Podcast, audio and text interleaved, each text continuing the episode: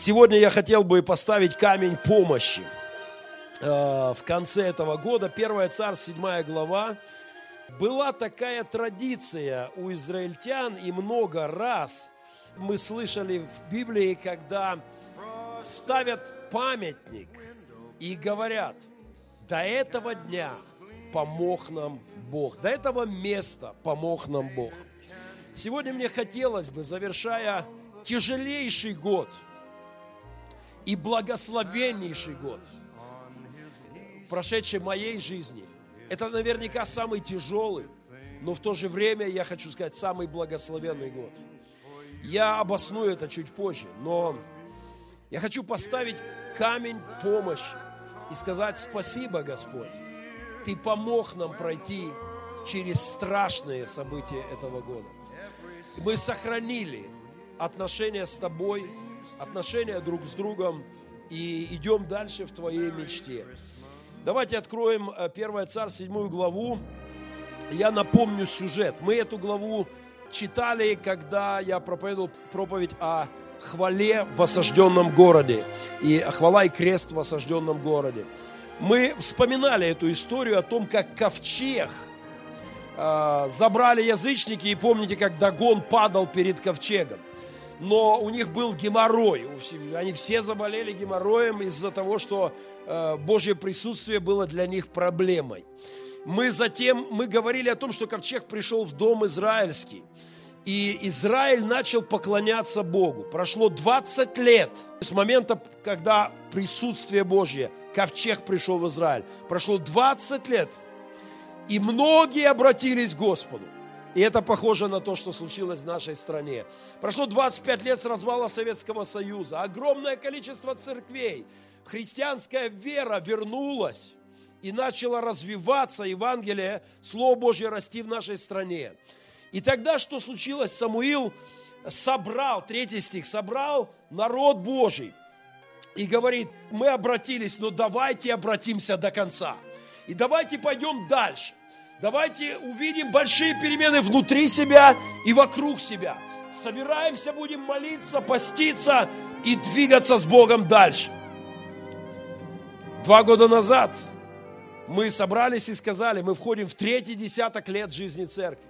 Мы начали мечтать о том, какой будет церковь добрых перемен, когда будем праздновать 30. Мы начали мечтать о том, сколько будет спасенных, как мы увидим много измененных жизней, как будут развиты многие-многие служения, что мы сможем сделать для Христа. Мы начали мечтать об этом, как Самуил со своим народом, молиться об этом, и пришла война. И у Самуила, и у нас пришла война. Филистимляне, соседи, а, восстали. И что тогда сделал Самуил и народ Божий? Они, 8 стиха, сказали сыны Израилю Самуилу, не переставай взывать о нас Господу, Богу нашему, чтобы спас нас от руки россиян, э, филистимлян. И взял Самуил одного ягненка и принес его во всесожжение Господу, и воззвал Господу Израиле, и услышал его Господь. И когда Самуил возносил всесожжение, россияне пришли воевать с Украиной. Но Господь возгремел в тот день сильным громом над россиянами и навел на них ужас. И они были поражены перед Израилем. Похожая история. Бог начал действовать в нашей стране – мы стали превращаться в общество, которое не готово дальше терпеть такую коррупцию, такой беспредел чиновников, грабеж стариков и детей, просто хамство ментов и, и кабинетных. Э, мы сказали, мы не хотим так дальше, мы хотим перемен. И церковь начала развиваться. И в этот момент приходит война от соседа. Но Бог возгремел – и пришла победа. Мы не знаем, что случилось, но случилось чудо.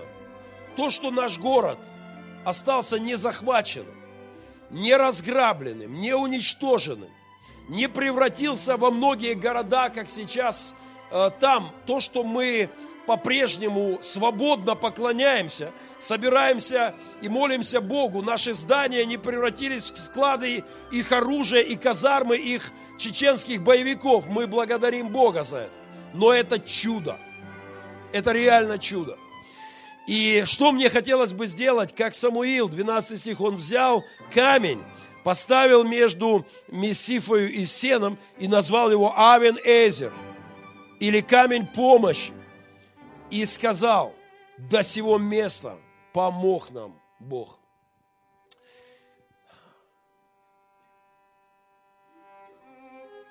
Нам надо помнить в эту новогоднюю ночь, что привилегия быть свободными людьми, свободно поднимать знамя своей страны – Свободно собираться и поклоняться Богу – это Божья милость и Божье чудо.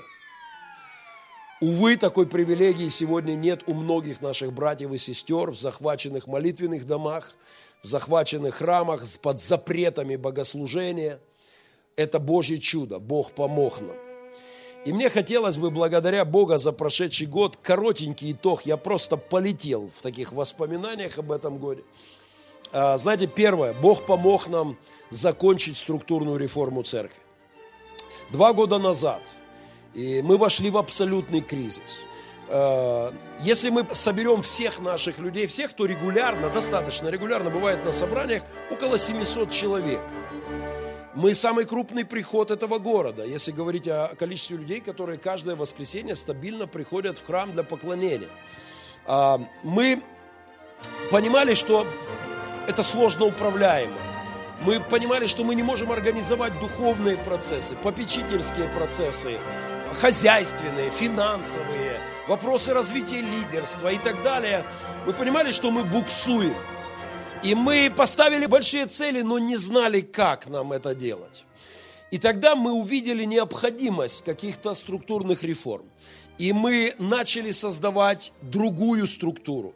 Э, церкви в районах, которые являются одной церковью. Мы отказались от идеи, просто открыли церковь, и они там сами по себе. Мы одна церковь, а, которая состоит из районных церквей, но мы одна церковь. Мы увидели это и начали это делать. В этом году эта реформа заканчивалась путем а, открытия церкви в заводе Ильича. Не просто для нас, какие-то были и трудности, и конфликты, и, может быть, непонимание в чем-то, но мы закончили этот процесс – и построили новую структуру церкви. И сегодня в каждой части церкви мы видим, как продолжается дело Божье. А, спасаются люди, э, меняется чья-то жизнь. Кто-то обретает веру, кто-то впервые переступает порог церкви. Люди принимают крещение, люди создают семьи, рождаются детки, приводят своих друзей. Пусть этот процесс не идет так бурно, как нам бы хотелось, но мы структурно улучшили позицию церкви, хозяйственно улучшили, финансово улучшили, потому что это лучше управляется, когда, когда есть четкая ответственность на местах, и это лучше работает. Мы продолжали поклоняться Богу, служить Богу и людям, и это главный итог этого года. И мы закончили важную структурную реформу, которая поможет нам двигаться дальше в будущем. Мы достойно прошли через проблемы гонений и преследований и трудностей. Э, на протяжении этого года мы принимали и принимаем беженцев, поддерживаем их руки. Вчера я в очередной раз приволок огромное количество продуктов в наш адаптационный центр, где много вот людей, оказавшихся без своих домов, вдали от своих родных там, домов, квартир, из э, с оккупированных территорий. Мы достойно проходили этот период. Мы можем гордиться тем, что в этом году, столкнувшись с книжным для нас явлением под названием «война», для большинства подавляющего из нас, мы достойно встретили это. Мы не просто спрятались за спинами мирских солдат, но как церковь мы повели себя очень, ну, примерно, я бы сказал. Есть церкви, которые скажут, а это политика, это все нас не касается, нам плевать на все. И извините, при всем почтении к Слову Божьему, спрятались в Библии как страус. И это неправильно. Я рад, что церковь добрых перемен сегодня может гордиться тем, что наши пацаны, наши ребята, некоторые взрослые, и большинство из нас так или иначе поддерживает сегодня армию, поддерживает наших солдат, и что наши ребята, они активно сейчас проявляют гражданскую позицию и помогают нам защищать наш город. Мы не стратили и не позволили советской пацифистской псевдохристианской ереси э, заморочить нам мозги. В Советском Союзе э, очень многим христианам говорили, что вы вообще никуда не лезьте. И вообще христианин не имеет права на защиту. Это странная штука. Никогда Библия не учила нас тому, что мы не имеем права защитить слабого, защитить ближних или даже защитить себя, свои дома, свои семьи. Всегда христиане имели понимание, что мы против агрессии, мы против насилия, мы, мы никого не хотим захватывать, но остановить бандитов, негодяев, убийц мы обязаны. Церковь добрых перемен не позволила лжехристианской, пацифистской такой э, идее одурманить наши мозги. И мы проявили активность в защите нашего города. И я бы сказал, не последнюю активность трагедии, через которые мы проходили, помните, первый шок в городе, разбитый наш автобус, мы тоже прошли достойно. Э, мы не возненавидели людей за это, хотя это было непросто. Но уже через четыре дня, когда они приехали сюда, я, высказав им все, что думаю, пожал им руки и сказал, мы не обижаемся на вас, нам нельзя обижаться, но мы просто умоляем вас, посмотрите, во что вы превратили людей – люди под вашим вдохновением превратились в зверей. И мы прошли через эти испытания, непростые процессы, достойно. Четыре месяца в сумме были в эвакуации наш детский дом, наш репцентр, наши семейные дома. И мы также неплохо справились на пике вот проблемных таких мы смогли организоваться и неплохо построить вот то, чтобы позаботиться о, людях, которые, о детях, которые оказались в изгнании. И это я записываю нам в актив. История с окопами мариупольскими должна остаться у нас в памяти как благодарность Богу. Знаете, в ту ночь, когда танки прорвали границу и было захвачено Новоазовске, подошли к Широкино, когда война возвращалась, мы не просто схватили чемоданы и разбежались все, но мы попытались и нечетно подняться и вдохновить горожан наших защищать город, а не сдать его опять. И это я никогда не забуду это и благодарен Богу за то, что Он использовал нас. Я помню ту ночь, когда мы ночью вывезли детей. Я с воспалением легких не мог заснуть до утра, проплакал всю ночь.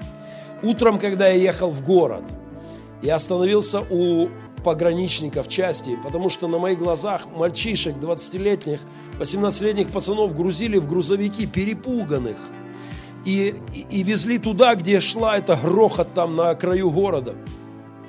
Я остановился и подошел к офицеру и сказал, командир, я старшина пожарной роты. Я всего лишь дважды держал калашника в руках на стрельбище.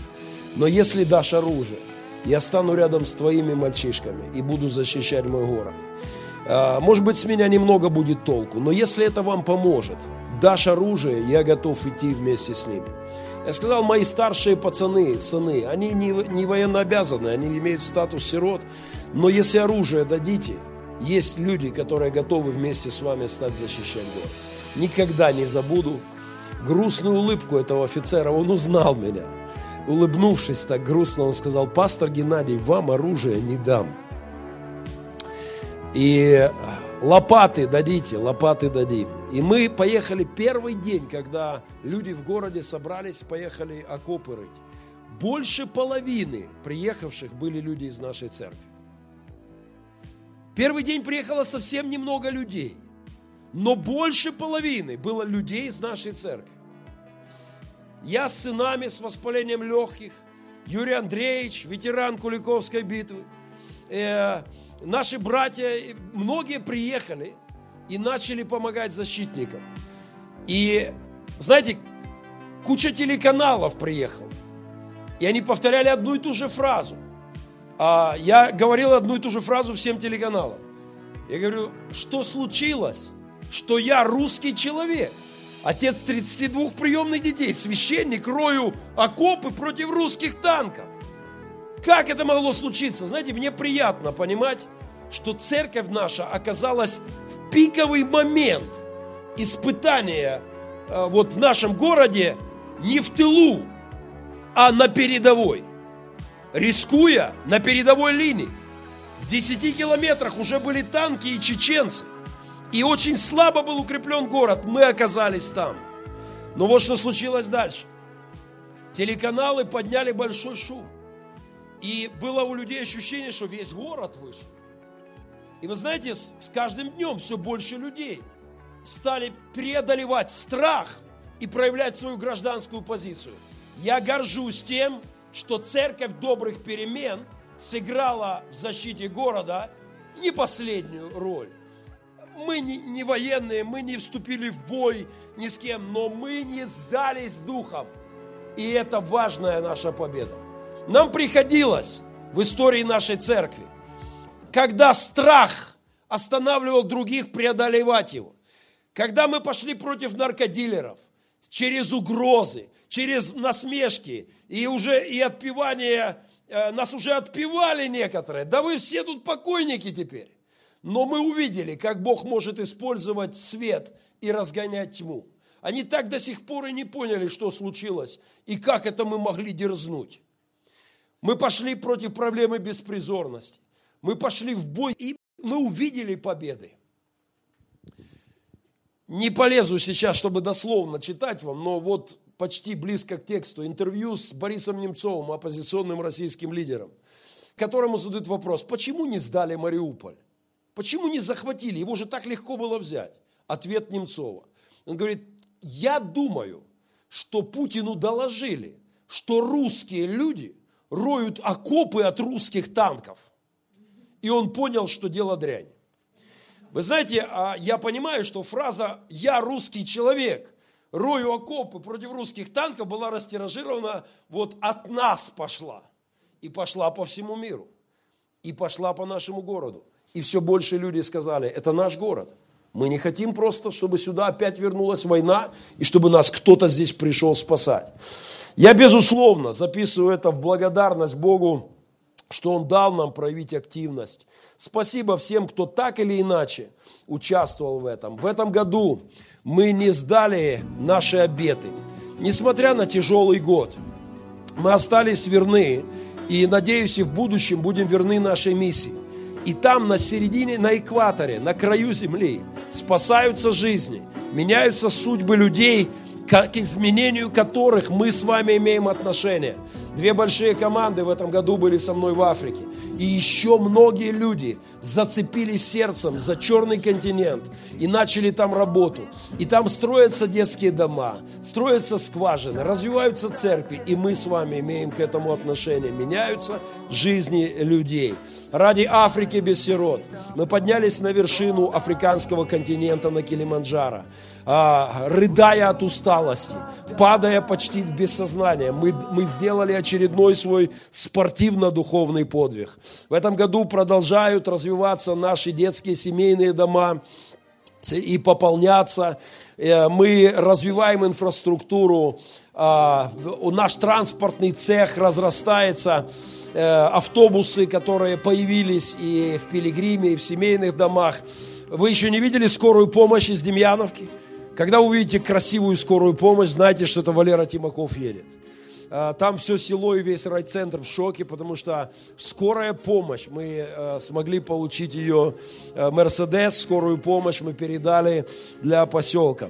Мы также получили транспортное средство морское – у нас роскошная лодка, подаренная нам для рыболовецких наших проектов. Правда, не знаю, что делать теперь с заминированным морем, но мы обязательно найдем какой-то вариант. Мы покупали новые домики в деревне Пилигрим, и в которых начинали новые семейные дома.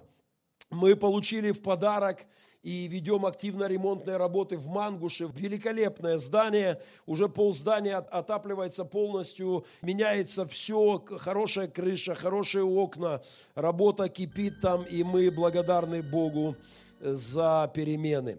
А, в Червоном мы смогли наконец-то реализовать проект с водой, и у нас есть теперь собственная скважина. У деревни Пилигрим появилась дача в поселке Червоная, президентская дача. Я скажу вам прямо, Межигорье будет скоро э, посрамлено, потому что э, наша дача развивается очень активно, сделан хороший ремонт, уже утеплено здание, пристраивается дополнительная часть, и, и это здорово. В, в этом году наконец-то закончился закончился долгожданный ремонт, э, и моя приемная семья переехала в два домика, один напротив другого в центре села Червоная.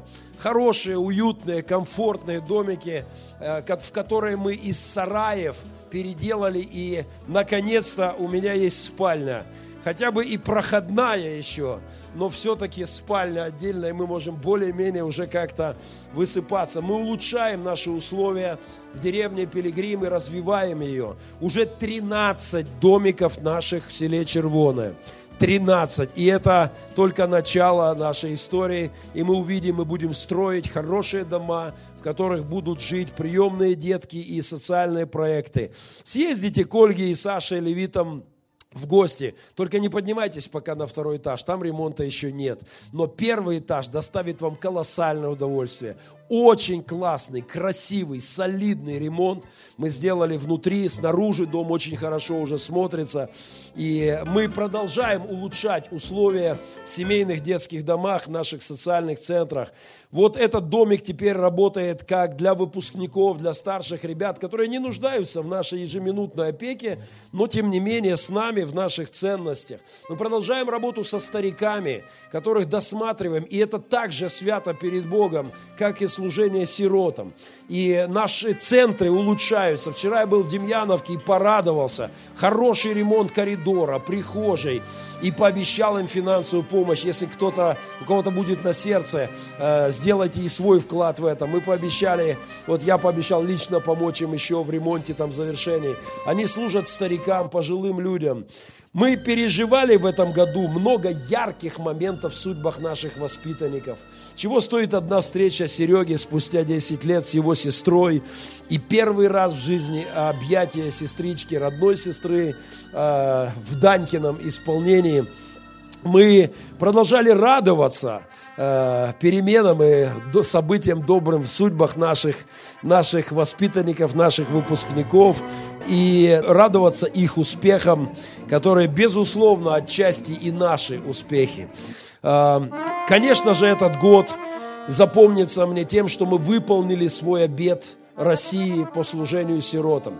Когда кто-то разгневанный тем, что я осуждаю и ненавижу российский имперский дух – пишет мне, вы не любите Россию. И я, мне так и хочется сказать нежно по-английски. А, потому что я говорю, э, послушайте, говорю, закройте рты. Вы имеете право сказать о моей нелюбви России, если вы сделаете хотя бы половину того, что за эти годы сделал я для России со своими пацанами.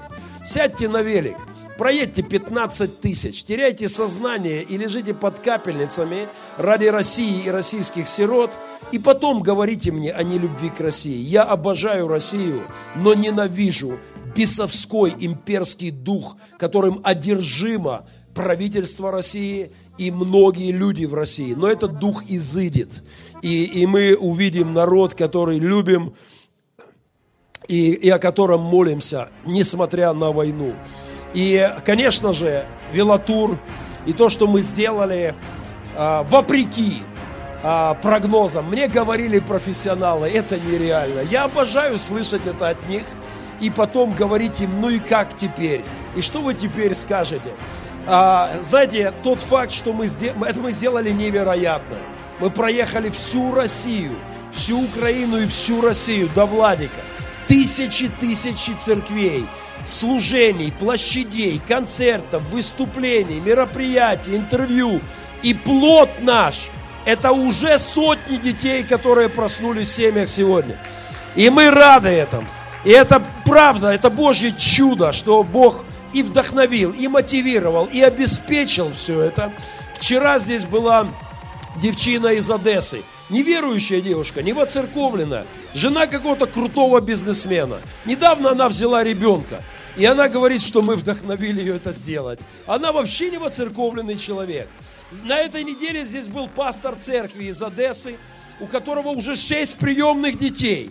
И он говорит, пастор Геннадий, я мечтал однажды пожать вам руку, потому что мы не решались, но истории ваши. А, мы следили за велотуром, мы смотрели фильмы, и мы получили от вас смелость. И спасибо вам за это. Это чудо, что мы сегодня растим деточек, которые стали для нас родными.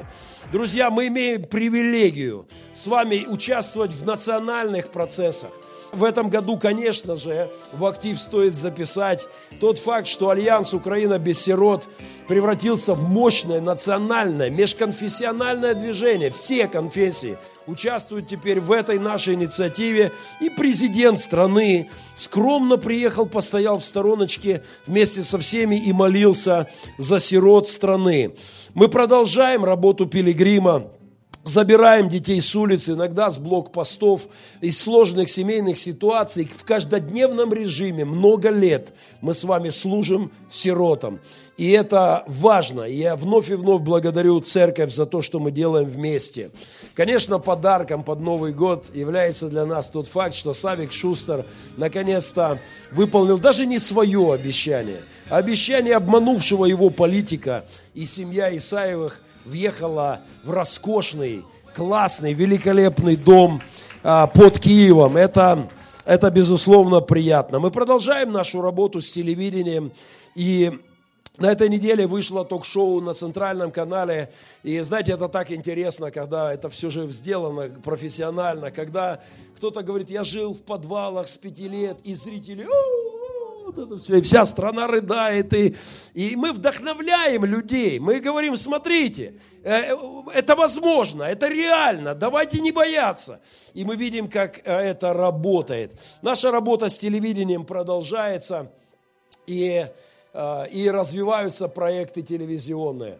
Мы благодарны Богу за это. Фильм Э, мирового класса документальный фильм, закончены съемки, и скоро будет его премьера, и он послужит огромадному количеству людей мотивацией и вдохновением в служении детям, э, сиротам в частности.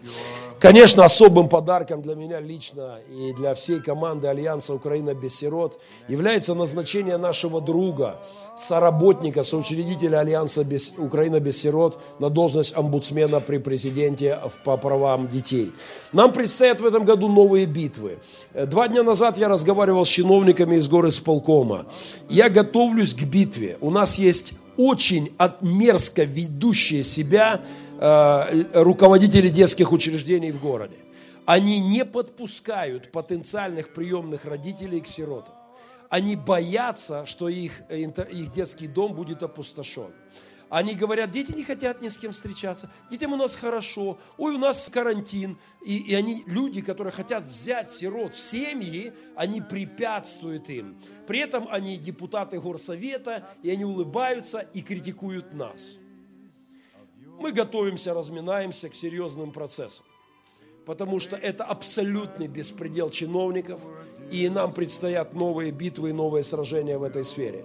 И я очень рад, что руководитель всей работы с детьми в стране теперь это мой друг, который имеет ясную библейскую концепцию. Дети должны жить не в интернатах, не в детских домах, а в семьях. И будьте уверены, Бог сможет открыть любые двери – для потенциальных родителей. И дети будут уходить в семьи, а эти люди будут идти на другую работу. А если они будут этому препятствовать, будут идти на очень плохую работу. Бог э, сможет изменить ситуацию в этой сфере. Говоря о прошедшем годе, я хочу закончить благодарение Господу. Конечно, можем очень много вспоминать чего. Но я хочу сказать, если бы все, что случилось в этом году – одна новость была, заваленные памятники Ленину. И расставание с советским духом, имперским, бесовским духом, я бы вас благодарил Бога за прошедший год. Главным, ключевым событием года я считаю то, что моя страна экономически, социально, духовно отрывается от красной, постсоветской, совковской, ФСБшной, коррумпированной, бесовской имперской идеи. Это главное, что происходит. Очень дорого нам обходится. Жизнями платят люди за это. Но этот процесс я от всего сердца благословляю. Сто лет назад в нашей стране пришли красные бесы и царствовали. И даже разваленный Советский Союз, этот дух не изышел, он просто поменял цвет. И он оставался на месте. Но сегодня он уходит. Впервые в нашей стране компартии нет и никогда больше не будет в парламенте. Сто лет назад мы потерпели поражение, допустив красных бесов в наш мир. Сегодня мы видим, приходит победа. Камень Эвен-Эзер, то место, где поставлен был камень помощи. Но что интересно, в 4 главе 1 книги царств описано, что на этом месте Эвен-Эзер раньше было поражение Израиля. Там было сражение с филистимлянами, и, и Израиль был разбит. Но проходят годы, приходит ковчег, Божье присутствие. Люди поклоняются Богу, приносят Ему жертву. Люди служат Богу, и приходит победа на этом же месте. Это очень важный год. Если все, что случилось бы в этом году, а, заключалось в том, что красная бесовская, имперская, псевдоправославная церковь начала терять авторитет и ее господство в обществе заканчивается, если бы это единственное, один из самых главных факторов, сдерживавших духовные процессы в нашей стране, это было господство московского имперского бесовского, КГБшного в умах и сердцах людей. Мысль о том, что мы одни единственно правильные, и мы одни духовные, и вся жизнь должна вращаться вокруг Москвы. Это имперские демоны. И московская псевдоправославная церковь. Мы любим православных людей. Для нас все христиане братья. Мы, но имперское бесовское православие не братство для меня. И их контроль это был один из самых сильных факторов сдерживающих. И наша страна уходит из этого. Это огромный, колоссальный результат этого года. В новой Украине мы будем строить э, общество, в котором идея о том, что есть одна правильная церковь, а все остальные маргиналы, эта идея от демонов, она уходит. В нашей стране – евангельский христианин в критическое время, в жуткое время оказался на самой ответственной позиции. Пастор церкви, рукоположенный проповедник, оказался лидером нации в самый сложный момент истории. И это новая ситуация.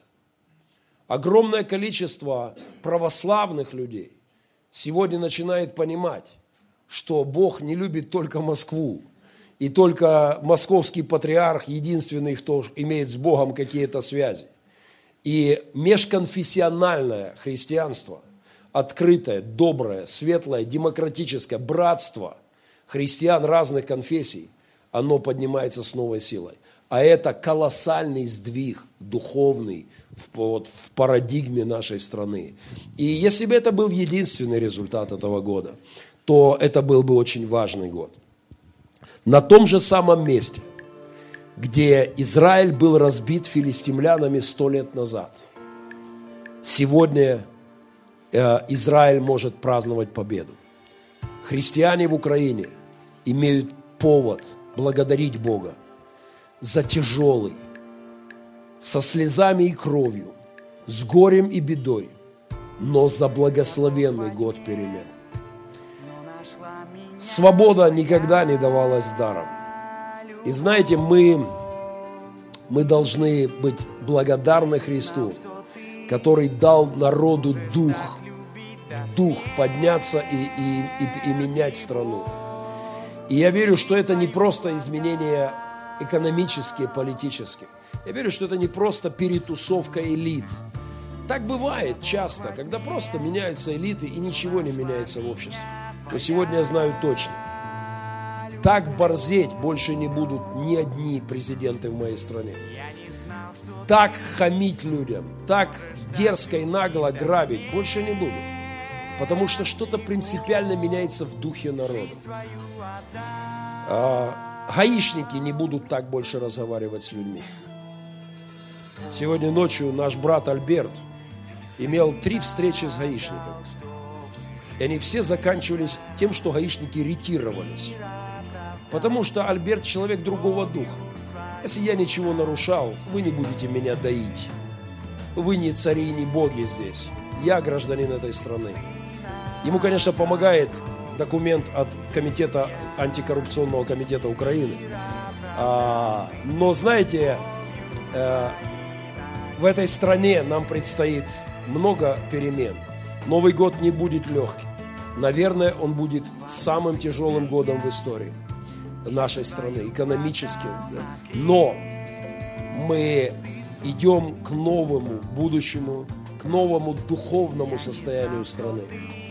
Я полон оптимизма. И от всего сердца я благодарю Господа, что мы встречаем Новый год в своих домах, в своих семьях, в своей свободной стране, а, в которой мы не живем просто под указивку откуда-то, которые нам будут здесь указывать. Благодарение Богу за хороший, тяжелый, но благословенный год. Давайте встанем в молитве.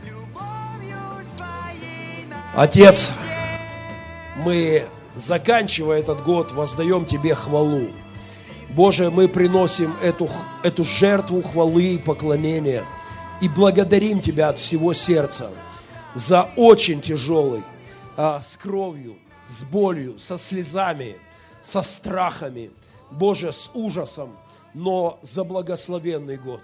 Господь, как бы ни было сложно, мы прошли через него достойно, благодаря Тебе, Боже, благодаря Твоему присутствию, Твоей руке, Твоему Духу, действующему в нас. Боже, благодарим Тебя за то, что церковь оказалась светильником, опять и опять оказалась светильником, светящим во тьме. Боже, среди страха Ты поднял дух народа. Боже, мы благодарны Тебе за то, что смогли говорить правду, даже в самые сложные времена, когда люди говорили, что мы не имеем права думать иначе и говорить иначе. Господь, благодарим Тебя за то, что мы служили Тебе и людям и оказались в это время верными в деле, которое Ты повелел нам делать. Господь, благодарим Тебя и благословляем Твое имя. Господь, за этот тяжелый, горький, но благословенный год, за очень важный год мы благодарим и ставим этот камень памяти, камень помощи и говорим на этом месте, до этого места помог нам Бог.